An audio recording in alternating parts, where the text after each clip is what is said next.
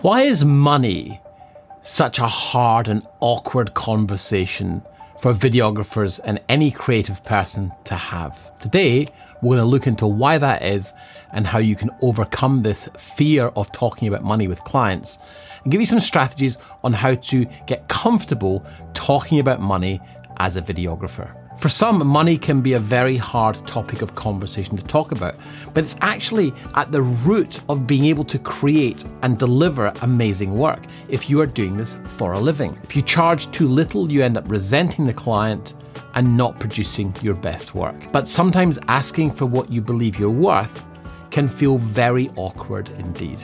But there's no point in wasting each other's time if the expectations from both parties are completely at opposite ends of the spectrum. So you have to find a way to have that money conversation and get some indication of qualifying the client early on in the conversation. Now, one quick way to do that is to give some kind of price range in initial communications. I said this to Sony recently, they wanted me to do something for them, and I said, look, we typically work with budgets between 20,000 and 100,000 US dollars. If that's within the scope of what you're able to do on this project, then I'm happy to have a chat. This way, you set your stall out early and you're letting them know that you really are that good, that you have confidence in your pricing. But as I said at the beginning, for many creators, money is a very awkward and difficult conversation to have. So here's five ways in which you can improve and understand why that is. But just before we get into that, the important subject here is about value. Now, of course, it depends on what you do, but what you're really doing in initial conversations is trying to understand the problem the client is trying to solve and demonstrate your value in terms of being a great provider of that solution. Unless there's a clear connection between outcome and solution and investment and what kind of return they can expect, in terms of what's important to them, it's very difficult to judge just on price alone. And I think this is one of the reasons that the money conversation is so awkward. Understanding when to bring it up and how to bring it up. If you're new here, I am Den. I have been in this industry for about 30 years. I've worked with every type of video production you can imagine. I've worked with some very big name celebrities Duran Duran, Robbie Williams, Cristiano Ronaldo, I've done multiple projects, probably the double digits for Sony and a lot of other manufacturers, but I've also done a lot of smaller corporate jobs along the way. So I've got a good understanding of how to talk about money, how to talk about price, and how to express value to clients from a broad range of experiences and many, many years in this industry. And I want to share them with you today. Now, it would do me a huge favour if you could like and subscribe and ding the bell to this channel.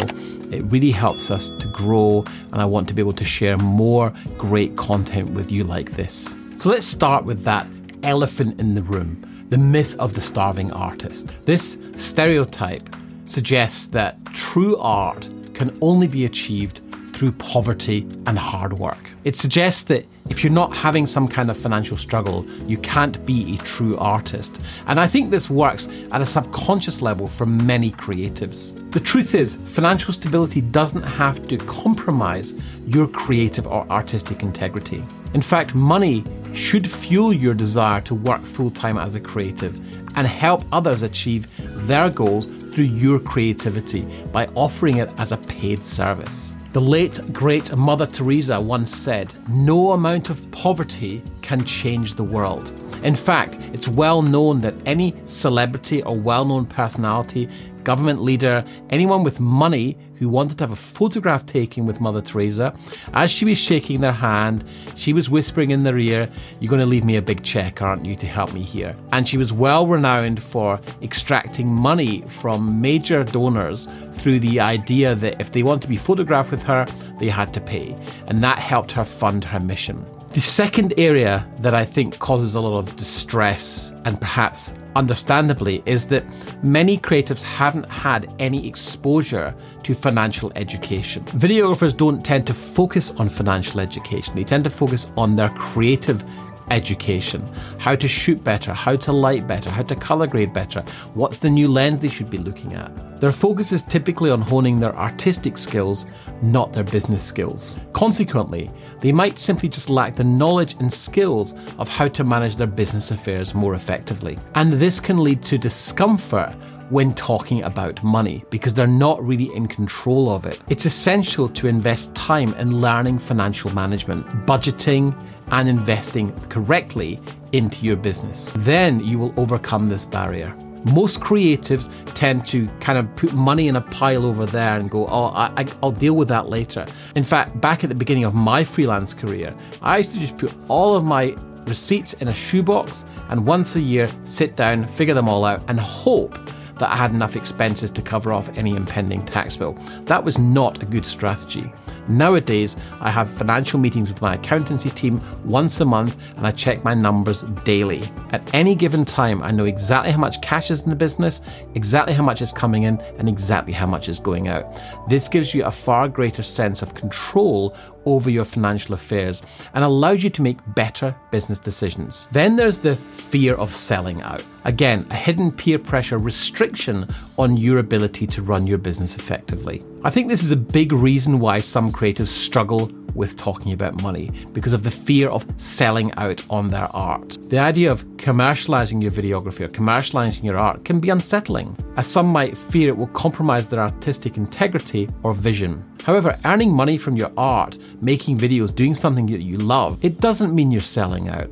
Why shouldn't you be able to enjoy your work and do something that gives you great pleasure every day and make a lot of money? They're not mutually exclusive. Just because you're having fun doesn't mean you shouldn't also make a lot of money. It simply means you're being rewarded for your talents and it enables you to keep creating and investing in the stuff that you enjoy. That's super smart pricing creative work. Now, pricing creative work is where I think a lot of people get stuck because there isn't a set method for pricing creativity.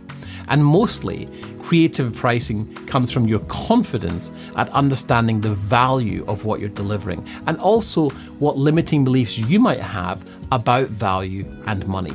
For some, setting the price of creative endeavors can be really tricky. Many videographers actually underprice their work or struggle to put a monetary value on the true value of what they're creating, which leads to inconsistently underpricing the work that you're delivering. Sometimes this is because you think, well, it's only a day shoot and a day edit and I can do it really quickly.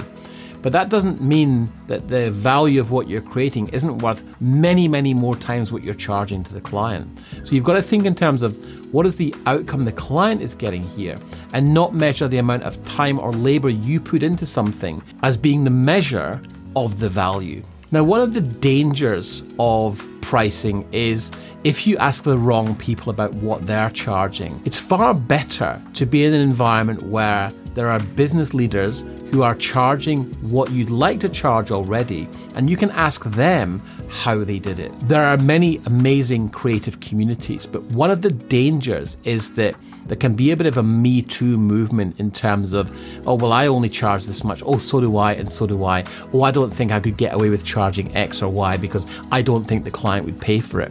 And so you've got to be very careful where you get your advice from. And of course, there's a simple way to look at the actual labour involved in aspects of the production, but there's all the parts of the production that aren't as labour intensive the thinking time, the creative ideas, your years of experience to come up with an idea that will provide a solution quickly and efficiently for a client. So, as well as charging for the equipment, you've got to figure out ways to charge for your creative process and your intellectual property things that you have built up from years of grinding. It's really important that you charge effectively for that. Do not be afraid to charge what you're worth. In fact, a quick tip here is if when you present your price, you don't feel just a little bit uncomfortable, you're probably not charging enough. Then there's the emotional connection to the art of videography. Videographers often have a deep emotional connection to the work that they produce. We're empathetic people. We love to get under the skin of a story and help someone in front of camera feel comfortable enough to share sometimes their deepest, darkest secrets. That is one of the key skills of being a great video producer. And in some cases, you might find that a difficult thing to sell. But think about the value of what you're doing in that moment you're recording something which is going to benefit the world at a much greater scale because of your skills. So, in fact, you're doing a great service by using your skills to extract great stories, transmit them through a camera lens, edit them into a beautiful film, add sound design, add color grading, add other effects to make it seamless to engage a human being in having an emotional response with your work. By putting a monetary value on your work, you're not in fact cheapening it at all. You're actually enabling others to experience your creations on a much wider scale. Money shouldn't be a taboo subject for videographers. Embracing a healthy financial mindset can actually encourage and support more creative endeavors. Start thinking about how you can embrace a more healthy attitude to money and finances. If you found this video helpful, don't forget to like and subscribe, and let's start breaking this myth of the starving artist together. You've been listening to the Video Business Accelerator podcast with your host, Den Lennie. If you are a video business owner who is tired of going it alone and would benefit from mentorship, support, and weekly accountability, then mouse over to www.videobusinessaccelerator.com to learn more about how the Accelerator program can help you today. Don't forget to subscribe and rate the show over on iTunes, and we'd really appreciate you taking a few minutes to leave a review.